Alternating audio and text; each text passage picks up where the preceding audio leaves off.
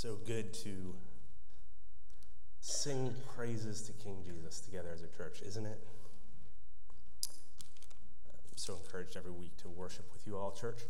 Uh, as we go before God and His Word today, let's just first take a few minutes and, as a congregation, as a body, uh, pray and ask for God's work in our midst. God is honored and exalted when his people show their dependence on him. And so we want to do that as we come to him in prayer and petition. So would you just bow your heads for a few minutes with me and let's pray. Almighty God, we, we praise you, for you are worthy of praise.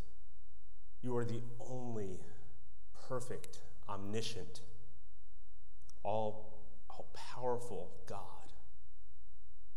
You are glorious you are mighty, you are majestic, and we praise you today. Father, we come before you as a congregation in need. Father, we need you in our midst.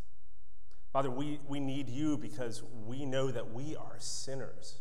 We are not like you. We are not perfect and holy. Father, we have rebelled against you. And so we need our sin covered by the blood of Jesus Christ pray that you would forgive us of our sin. Give us the eyes of faith to look to Jesus Christ today.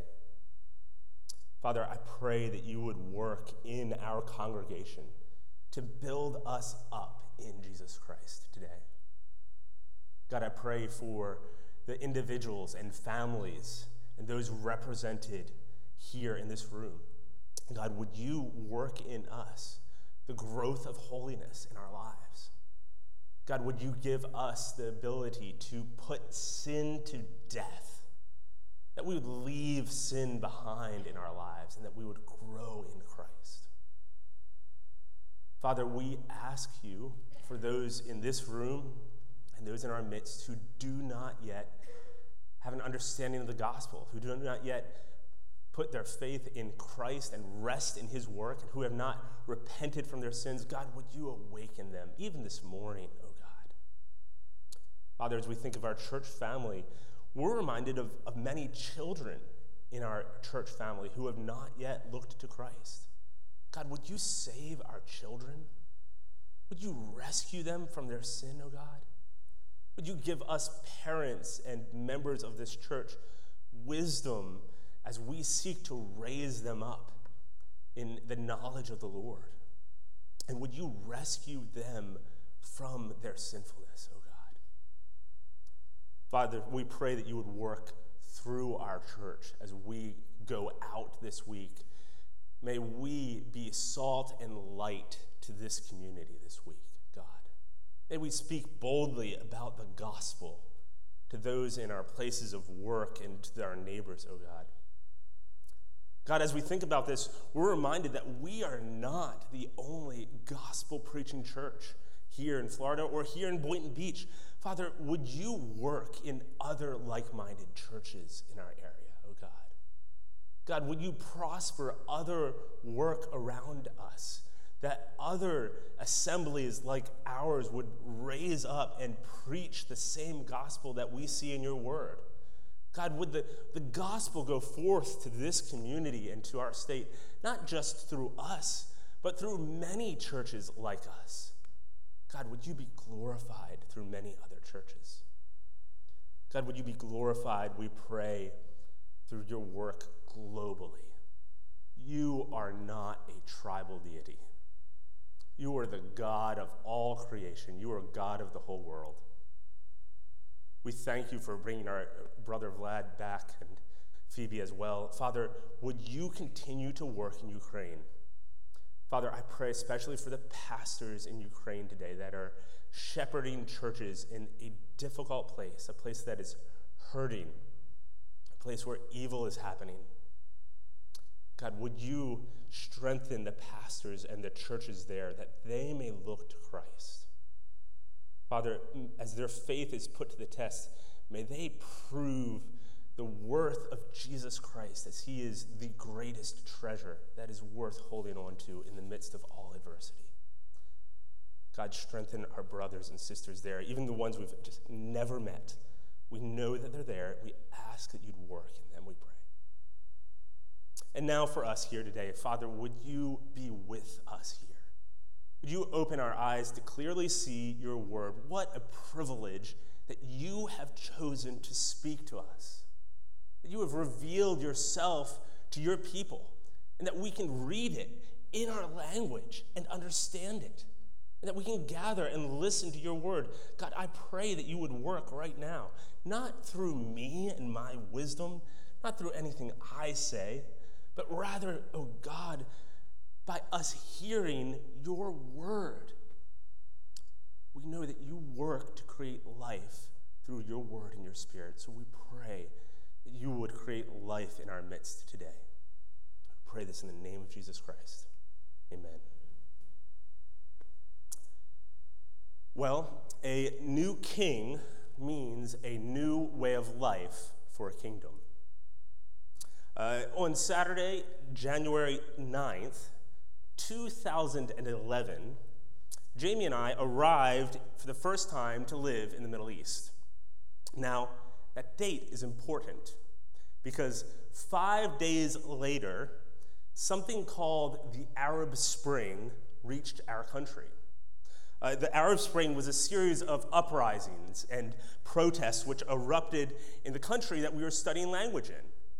And then, just 11 days after that, the, the uprising spread with even more force to our neighboring country, which we were headed to, and which we would spend the next 10 years of our lives living in.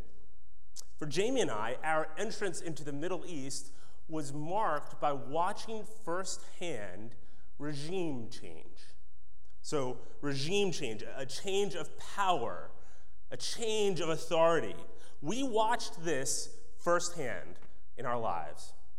Now, here in America, we're somewhat familiar with this idea. After all, every four to eight years, we have a whole new administration, a new president come in and, and change the leadership and the shape of our country. But even more for other countries that are just less democratic, like what Jamie and I witnessed during the Arab Spring, a, a new leadership, a new authority, a new change of regime means a change for the citizens that are living under that authority.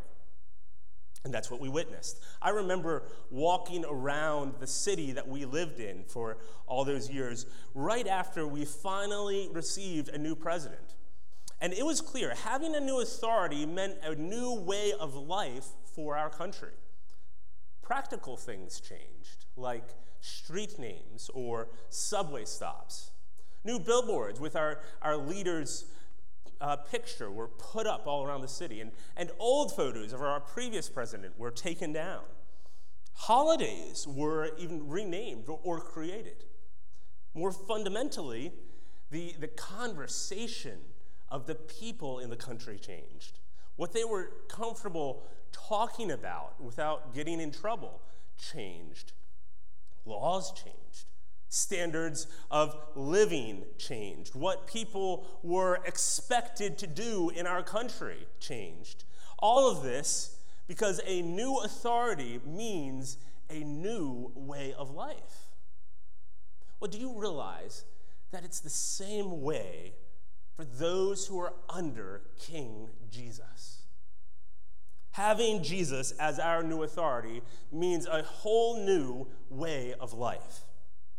In some ways, this is the point of the entire section that we've been in in the letter of, to the Philippians. Ever since chapter 1, verse 27, you'll remember we've been talking about being gospel citizens. That is, living as those who are worthy of the gospel. Then last week, we spent the week looking at Jesus, our new authority, who, through the path of obedience, was highly exalted to be king.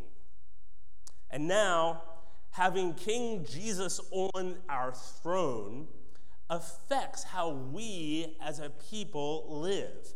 His reign means something for us. And just like me and my wife, as we walked around our city in the Middle East, people should be able to walk around our community here and see that there is a new king on the throne. All of this introduction that I've just given, in some ways, is an explanation of the first word of our text today. The text begins with the word therefore. That is, since everything that we've just seen is true, since Jesus Christ is highly exalted, since he arose to this place of exaltation through the path of obedience, what should our obedience now look like? If you've brought your Bibles, and I hope you have, turn to Philippians chapter 2 if you haven't already. My goal today is just to explain what I believe God is saying in this passage. So it will help you if you follow along and see whether I'm doing that or not. Uh, i am going to begin now by reading Philippians 2 12 through 18, our passage for today. Paul writes this to the church Therefore, my beloved, as you have always obeyed, so now, not only as in my presence, but much more in my absence, work out your own salvation with fear and trembling. For it is God who is at work, who works in you, both to will and to work for his good pleasure. Do all things without grumbling or disputing, that you may be blameless and innocent, children of God, without blemish, in the midst of a crooked and twisted generation, among whom you shine as lights in the world, holding fast to the word of life, so that in the day of Christ I may be proud that I did not run in vain or labor in vain even if I am to be poured out as a drink offering upon the sacrificial offering of your faith, I am glad and rejoice with you all. Likewise, you also should be glad and rejoice with me. So, what is the shape of our obedience to King Jesus? This passage answers that question in three steps. Today, we're going to see the work of obedience in the first two verses the witness of obedience in the middle two verses, and then the worth of our obedience in the last two verses. I pray that as we study this passage together, our lives will more faithfully reflect the reign of King Jesus. So, first, think with me about the work of obedience in verses 12 and 13. Uh, these verses together are incredibly important verses in the Bible for understanding how our obedience, how our sanctification works. Paul begins by addressing the Philippians as his beloved. These are his, his dear friends. And he notes their faithful past of obedience. He says, as you have always obeyed. He's bringing up what I think is the unifying theme of the text. That is, that Christians obey God. And he begins by looking back. They have obeyed. And so now, he says, and the main imperative of the text is work out your salvation. Now, what does he mean by this? What does it mean to work out your own salvation? Does it mean you should focus real hard? Make sure that you have faith? Or maybe you should spend extra time to think hard about your salvation and what you believe. I, I, don't think so. I don't think that's what's in view here in this text. Let me give you two clues to what I think it does mean. First, did you notice the words so now? Do you see that in the text? These words in English kind of function a bit like an equal sign. Whatever is before them match what's coming after them. So if I said to you, just as we've always met here on Sunday mornings, so now we're going to continue to meet here on Sunday mornings. It's a comparative, right? Well, look what's before that. Paul says, As you have obeyed, so now, expect him to say, continue obeying. It seems that Paul is using these words, work out your salvation, in order to teach us something about our obedience. Second, look closer at these words work out your salvation. These words, to work out, literally translate to mean to produce or to accomplish your salvation. Now, this is important. This is the center of the verse. This is the central imperative. This is what you and I should be doing from this passage. We should be working out our salvation, producing, giving effort to accomplish our salvation. Now, hold on a second. Some of you might be saying to me right now, wait a second, Jeff. What do you mean? Isn't our salvation a gift? Doesn't Paul say in, in Romans chapter 4, verse 5, that to the one who does not work, but believes in him, his faith is counted as righteous? Isn't salvation not a, a wage from our work, but isn't it a gift of grace? Well, absolutely. That's, that's absolutely true. So, to understand this verse, we need to understand something of the nature of our salvation. That word that's used in the, in the text, salvation. See, Scripture speaks of salvation as something that happened decisively in the past. Our adoption, our justification. It's a gift and only a gift. And it also speaks of our salvation as something that is being completed now.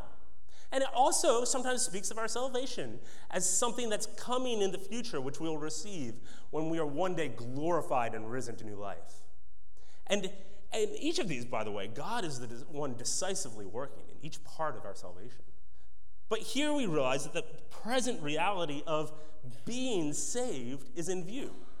And we realize that as God works, and as we move towards our future salvation, that there is a work of obedience that God does in us, and which, are, which we are actively involved in. So, there is a toiling that happens in the Christian life. On the pathway to future obedience, you could say that the Christian life is not a passive life. So, he's able to say, work out your salvation that is being produced in you. Reaching the destination of your future salvation is not a passive journey. You know, uh, perhaps some of you have, have visited New York City before or, or Chicago and ridden a subway. On a subway, you, you stand on the edge of the platform, and then the train pulls up and you step on. And then the cl- doors close and the train just takes off, right? And you are whisked away to your, your next destination, regardless of anything you do. And this is evidenced by the people around you, right? As you step onto that train.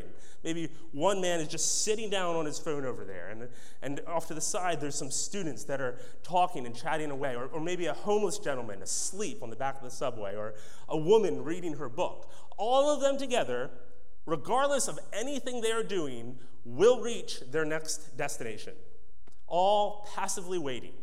All will arrive regardless of what they do. Well, friends, this is how some people view the Christian life. You step onto the train when you're justified, when you come to faith. And you will step off the train having been saved when you reach glory. But once you're on the train, you're all set. But this is not the biblical picture of the Christian life.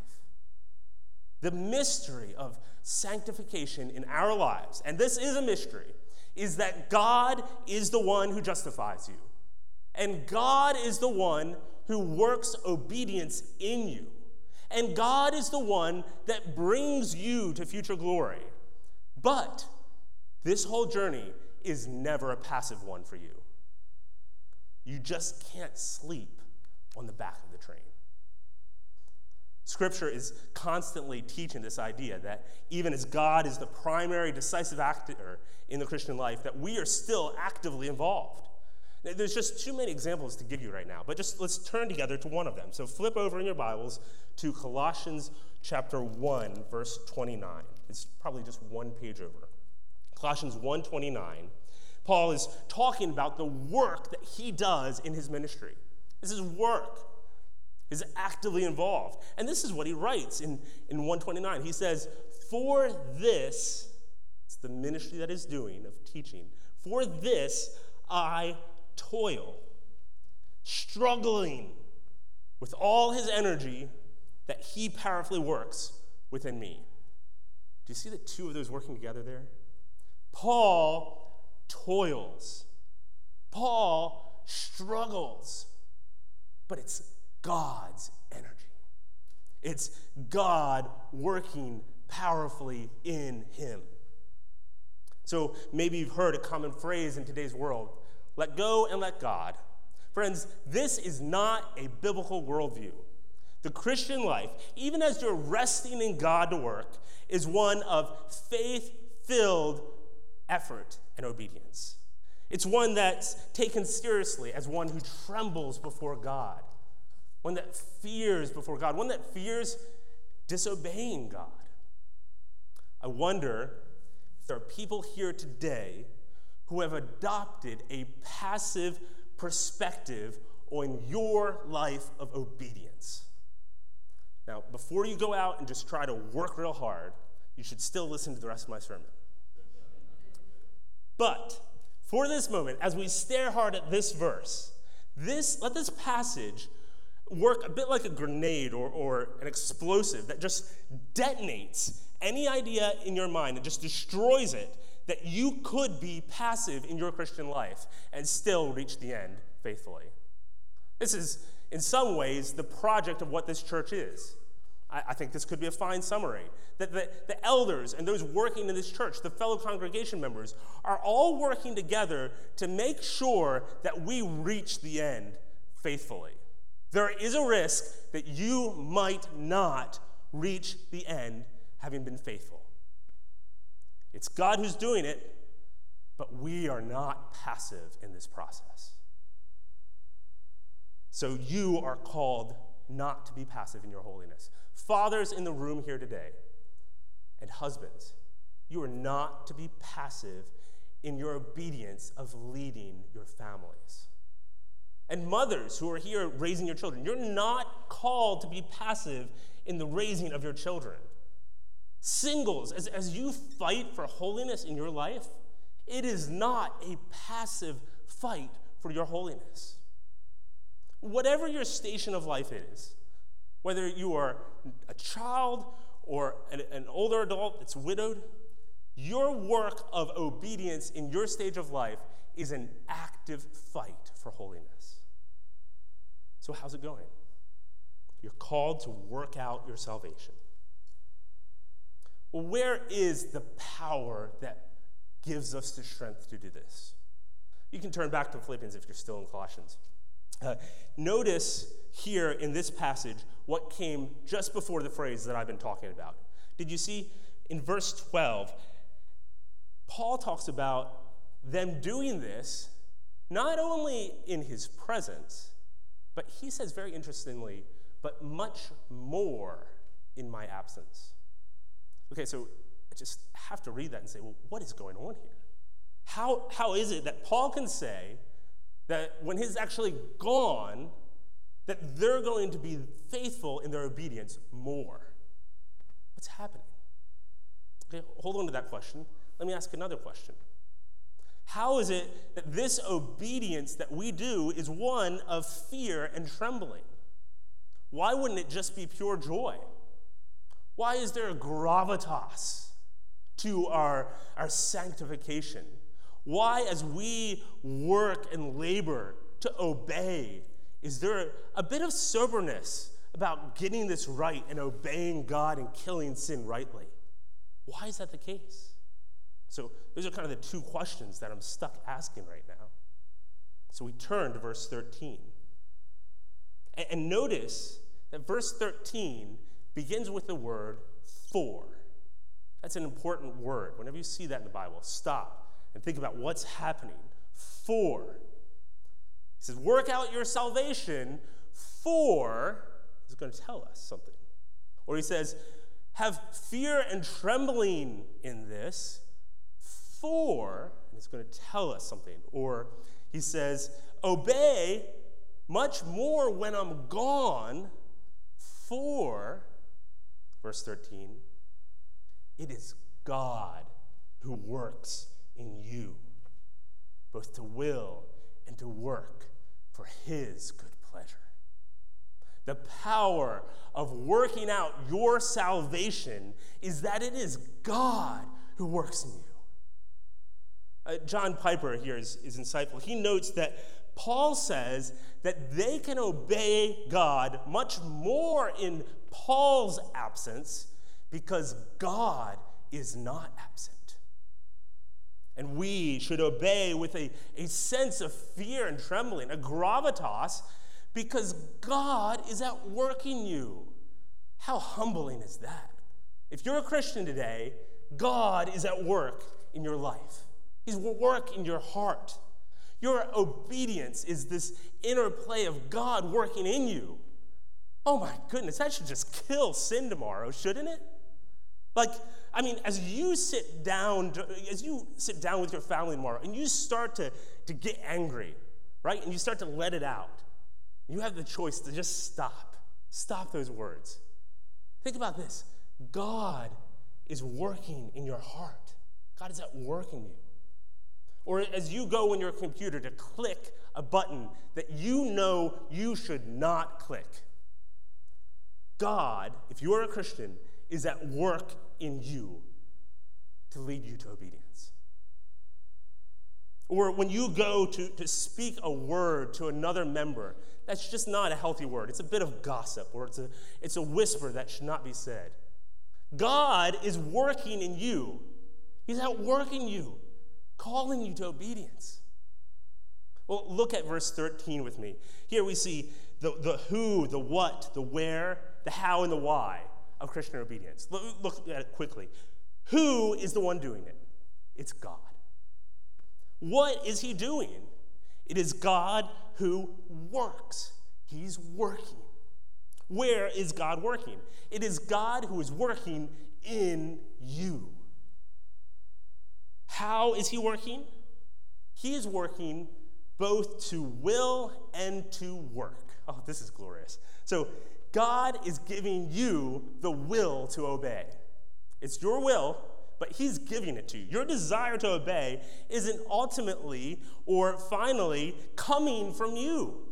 God's giving it to you as a gift. And it's not just the will to obey, it's the work to will and to work. Your actual obedience this week is also God letting you do that. Why is He doing it? Oh, He's doing it for His good pleasure. What a good God we have. It brings God pleasure to work in you to make Him like Himself. It, brings God joy. God is pleased to bring about obedience in us. Just, just marvel in that for a few minutes this afternoon. God, the scripture is giving us insight into the nature of the God of the universe, and it's telling us that He is pleased, He has pleasure. And what is the type of thing that gives God pleasure? What is that pleasure that's in him that's welling up with joy? It's that you would obey and be more like him. What a privilege. God is at work. This is so parallel, by the way, to chapter 1, verse 6 we studied a few weeks ago when we said, He who began a good work in you will bring it to completion at the day of Christ Jesus. Your hope for obedience this week is that God is at work. Your power this week to obey is that God is working in you. So look to Him in faith. This is the work of obedience. But this passage also shows us, number two, the witness of obedience. The witness of our of obedience. You'll notice the next two verses point us to think about how this obedience testifies to the world around us. Look at what it says in verses 14 and 15. We read, Do all things without grumbling or disputing, that you may be blameless and innocent, children of God, without blemish in the midst of a crooked and twisted generation, among whom you shine as lights in the world, holding fast to the word of life. So he begins here with this strong, very practical point of obedience for you grumbling. This word for grumble means to murmur, to, to complain about what is happening in your life, to complain about what is happening to you. This word for disputing here in verse 14 is a word for questioning or arguing. Now, it's, it's not the typical word we see in Paul's letters for a quarrel or a fight, uh, but probably more has to do with questioning or disputing with God about what he's given. Questioning him, putting him on the spot, and disputing with him as if he's made a mistake. Both of these, I believe, are Godward focused our, our complaining and our disputing, our, our questioning of what God's done. Paul Tripp is helpful here. He says, Grumbling says, I deserve better. Disputing with God says, I know better. So, does your heart ever say to God that you deserve better? Does your heart ever say to God that you know better? Well, Christians are to do neither. Christians are to obey King Jesus in a way that doesn't question God. I wonder if you've ever watched one of those courtroom shows that captures real footage in crazy scenes in a courtroom. This is evidence of me late night watching YouTube when I probably should have just gone to bed. but you know, perhaps you know what I'm talking about. These are the times that a, a defendant, a real defendant, is brought in before a judge and he speaks in contempt of court and he causes a scene. Well, what makes these types of scenes fascinating, now that we have cameras and can start catching these things, is that the upset individual is standing before a judge. And he's putting himself into more trouble as he's losing his temper. Perhaps he raises his voice, or, or he just mouths off, or he, he complains to the judge. And then he gets inevitably just taken away. Well, the craziness of it and how backwards the situation is, is that that man should be giving the judge the greatest respect in that moment. He should be honoring the judge and the judge's decision. He should be respecting his position. Friends, in a, in a far greater way, how backwards is our obedience to God when it is colored with complaining? How foolish it is to tell the God of the universe that we know better.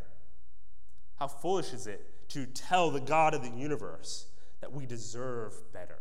Have you forgotten how little you actually deserve in your sin? Friends, we need to realize that any complaining in any situation that we are in, if God is truly sovereign, is fundamentally against God. Now, I'm not, I'm not removing the biblical category of lament. I'm not removing the, the biblical category of human responsibility where we are called to take action at time. I'm talking about the posture of your heart with God's decision. We should guard ourselves against complaining against God that we know better than Him. So, when's the last time that you complained? Maybe just think about it right now in your mind. See if you can bring it back up. What was it about? Maybe it was about something serious that you're walking through. Our, our world is pretty difficult, it's broken. I'm guessing, if, if you're like me, it was probably about something small and foolish. It's just dumb. You might be, you might not call it murmuring, you might be thinking back. And it, as Christians, we like to sanitize this. We like to say, I was just processing the reality of this frustrating situation, right? Or we like to say, I, I, just don't want to sugarcoat anything. You know, I want to be honest with, with what's happening. And then we complain. What areas are you tempted to complain in? Maybe a complaint about the spouse that God's giving you. Or maybe it's about the spouse that He hasn't yet given you. Maybe you complain about the children that God's given you and how they're acting. Or maybe the children that you're still waiting on, or the children He's taken away. Maybe you're tempted to complain about this church that God's given you. You've forgotten that this is actually a room full of sinners that are coming together to work on their sin together. Maybe it's the income you have or the home you live in. Maybe it's the car you drive or the in laws you ended up with. Maybe you're tempted to complain for how someone has wrongly treated you. They have sinned against you, and you grumble about it. God's word says that we are to do all things without grumbling or complaining. So let me just encourage you maybe over lunch today, maybe over breakfast with a friend this week. Take the effort to admit places in your life that you're tempted to complain. It's how we kill sin, we bring it into the light. Okay? So talk to another Christian about where you're tempted to complain, acknowledge it. And then maybe even just stop and pray together about it. Pray that God would let you obey his word. We, we tend to think that this is a little sin. It's not public, it's not scandalous, it's a respectable sin. But notice what comes next. This is interesting. When Paul begins to talk to his audience, this church, about being obedient witnesses, which is what he's going into now, the sin that he starts with is complaining. Look at the evidences of obedient witnesses in verse 15. Don't grumble so that what? Just going to look at five brief phrases here. The first phrase, we may be blameless and innocent. Now, that is, it's not intending to say that we are perfect, removed from all sin, but rather we are distinctive, not characterized by sin. Walter Hansen notes that when Christian conversation is laced with complaints, Christians have lost their distinctive quality. Second, we are children of God. That is, as his children, we look like him. We look like Christ. Christ had every reason to complain, but he didn't. Isaiah 53 says, He was oppressed and he was afflicted, yet he opened not his mouth. Our lack of grumbling tells the world what Christ is like. And I would actually argue the reverse. Your grumbling, if you claim the name of Christ, if you say you're a Christian, tells the world a bit like your, what your Christ is like. It's a false testimony when you complain as a Christian. But our lack of it shows that we're under a new authority, that we have a new regime under King Jesus. Then it says we are to be without blemish in the midst of a crooked and twisted generation. Friends, we live in a world that has a twisted and crooked view of God, and therefore twisted and crooked actions. The world that we're in is a bit like that confused man that I was talking about earlier on the YouTube, who's mouthing off to the judge, right?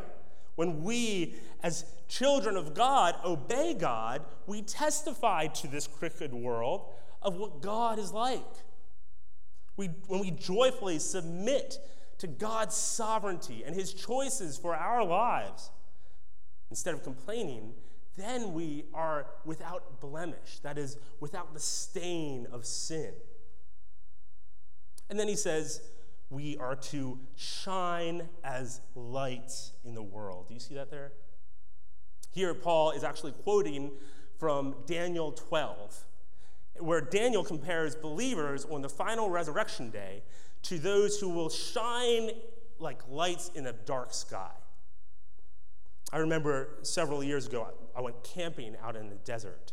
We got into Jeeps and we, we drove through this valley to this campsite, far away from a nearby city and far away from any light pollution. Maybe you've had a similar experience that you can, you can think of what that was like. And as the sun went down, we laid out in the dark and we looked up at the night sky. And in the darkness of the remote place that we were in, it was that darkness that revealed the contrast of the stars. The stars just shined. You could literally see hundreds more stars than you could have seen back in our city. They stood out like a, like a vast sea of glittering lights. Their difference against the night sky revealed their glory. Well, here, Paul is saying that when we obey King Jesus without grumbling, without a heart of complaining against his sovereign design, that we shine like stars in the sky in a sea of darkness around us. Church, let me just say this.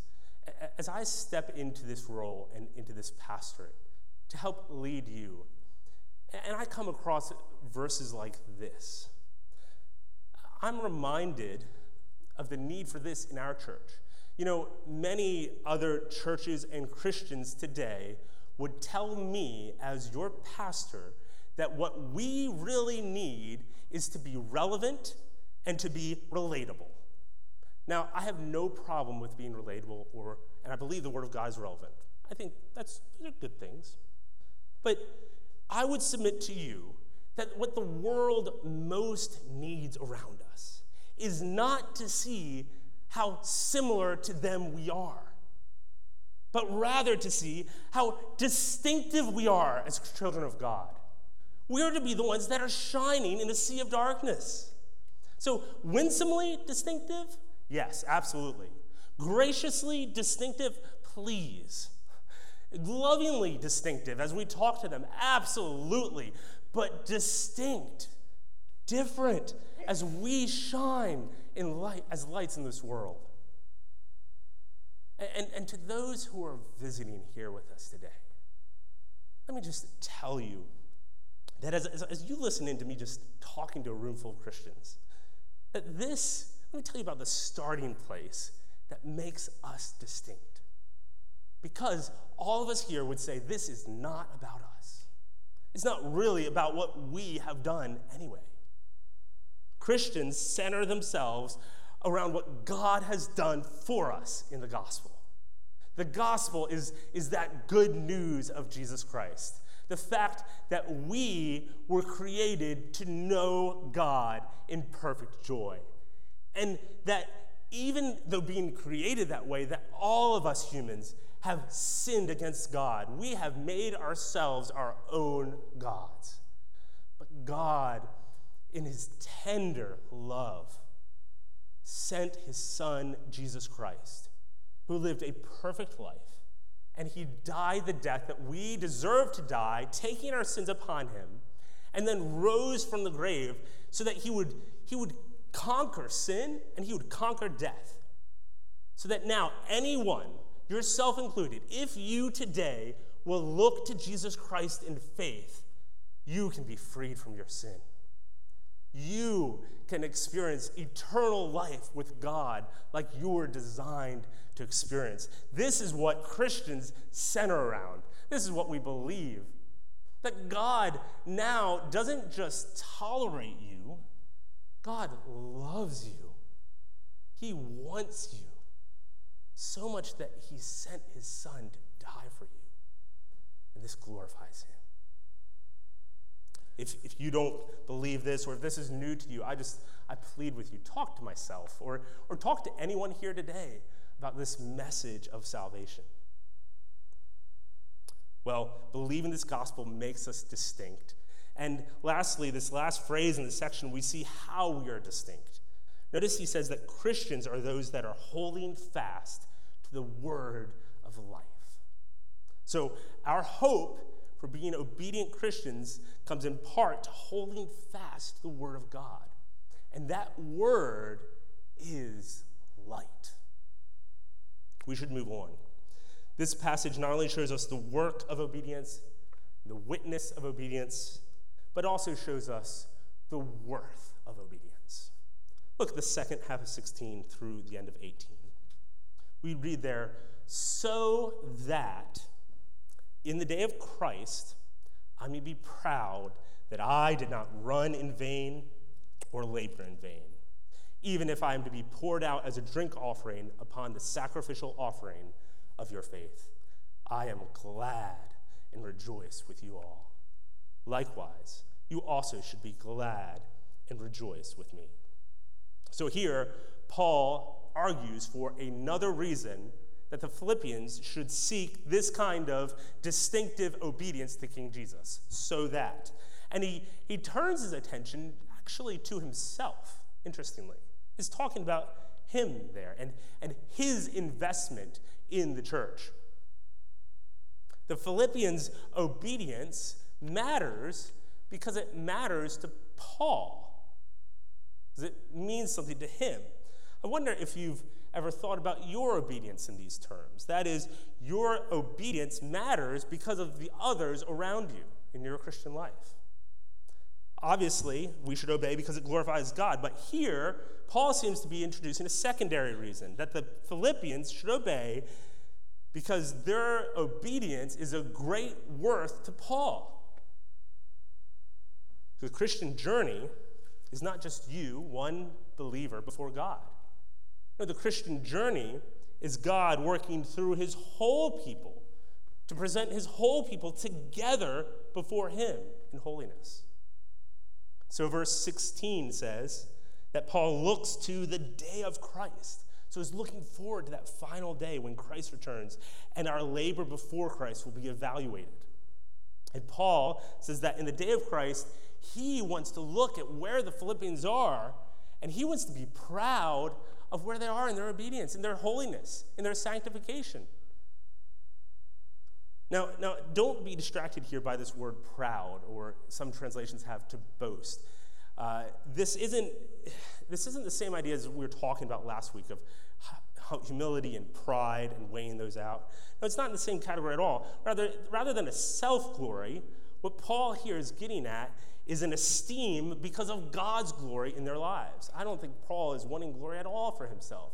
He wants to take esteem and, and treasure and be, be happy about what God is getting glory for in the church's life. And so Paul wants to see these believers cross the finish line. So he gives us three pictures here to help us understand this in the text. Did you see the three pictures? The first one is of a runner competing in a competition. He says that, uh, that I did not run in vain. So perhaps just imagine a, a competitive relay race, okay? No runner would train and condition with their team and prepare for a race and then run the first 100 meters of the relay race if they knew that their teammate had quit and wouldn't be waiting to take the baton from them. That would be just foolish. That would be for nothing. That would be running in vain. Or consider a laborer. Often, when Paul uses this language of laborer across the New Testament, he, he uses the illustration of a farmer. You can think of any laborer, but that's what I'll talk about here. No farmer would plant, uh, plant a crop and then go and buy the seed and then treat the soil and toil in the soil and then plant the seed and then care for the crop if he knew that he was never going to get a harvest. Just wouldn't do that. That would be foolish. It would be for nothing. It would be labor in vain. Paul's race, Paul's harvest is the cultivation of the faith of the church. In fact, in chapter 4, he'll tell us that they are his joy and crown. He wants to see a harvest in them. He wants, he places great worth on their obedience. And then look at his third illustration in verse 17. He says this He says, Even if I'm to be poured out as a drink offering among the sacrificial offering of your faith, I am glad and rejoice with you all. Okay, so here, Paul brings to mind two types of Old Testament offerings. He mentions a drink offering. And the drink offering's importance, if you go back and look at it in the text, was actually secondary to what was happening. That was kind of the point. It was, it was intended as a complement to a main offering, it was an accompaniment to the burnt offering that would be offered. So Paul here is saying his work for the church is a bit like an accompaniment to their obedience.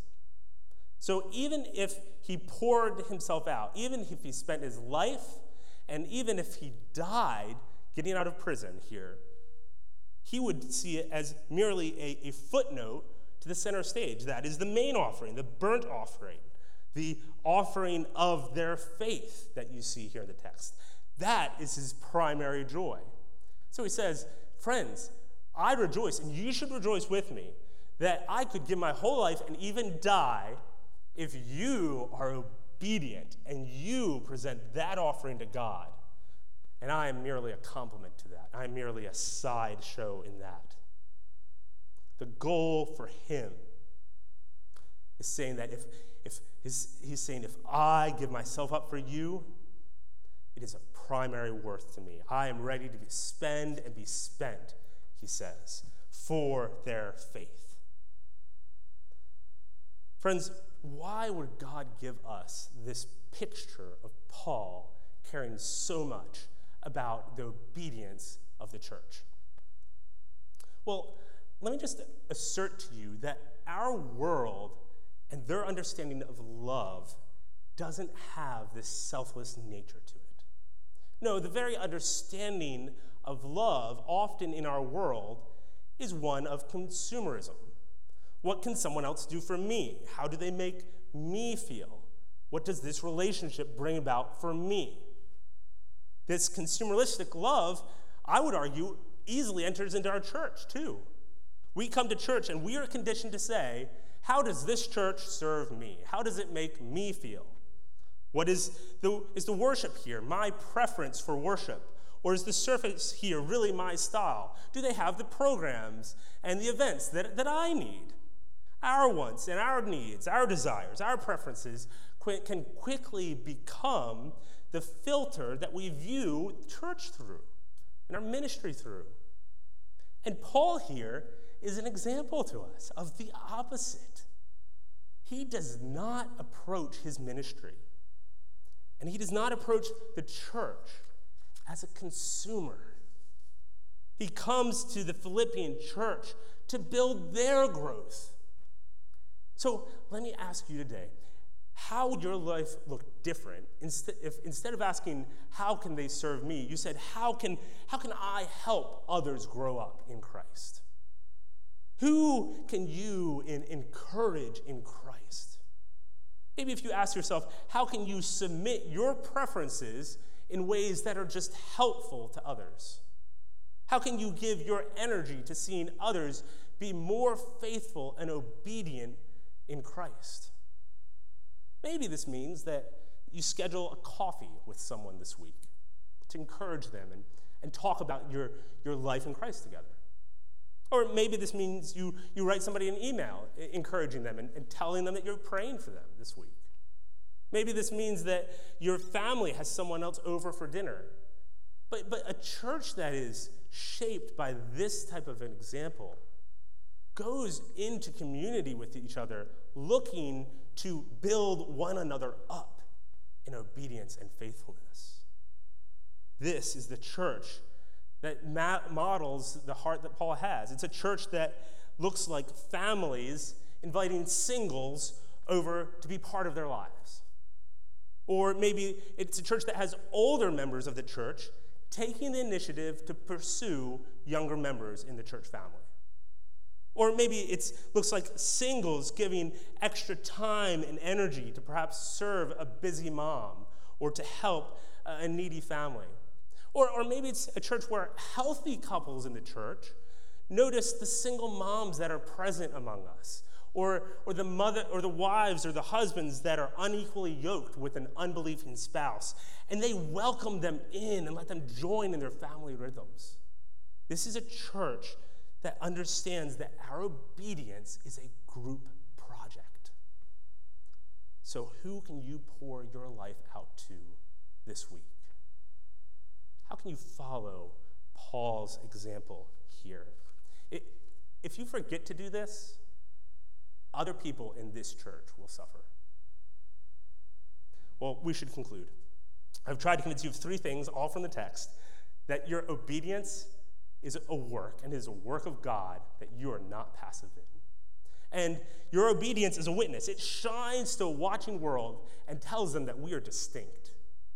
And lastly, that your obedience should be of great worth to others as theirs is to you.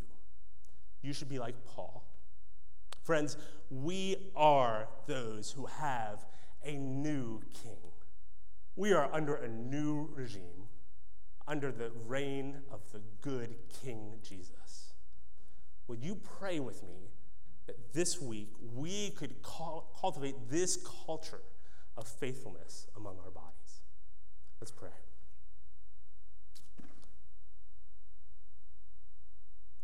Father God, we praise you, for you are so kind to work in us. We thank you for this promise that you, O oh God, are the one working to build us up and to sanctify us. Oh, if this wasn't true, where would our hope be? Thank you that you are working in us. God, I pray for First Baptist Church of Boynton Beach. May we be a church that is a, a bright witness that is distinct in the world around us. Father, may we be a church that is caring one for another and actively being involved in one another's faithfulness in the Christian walk. Pray this in the name of Jesus Christ.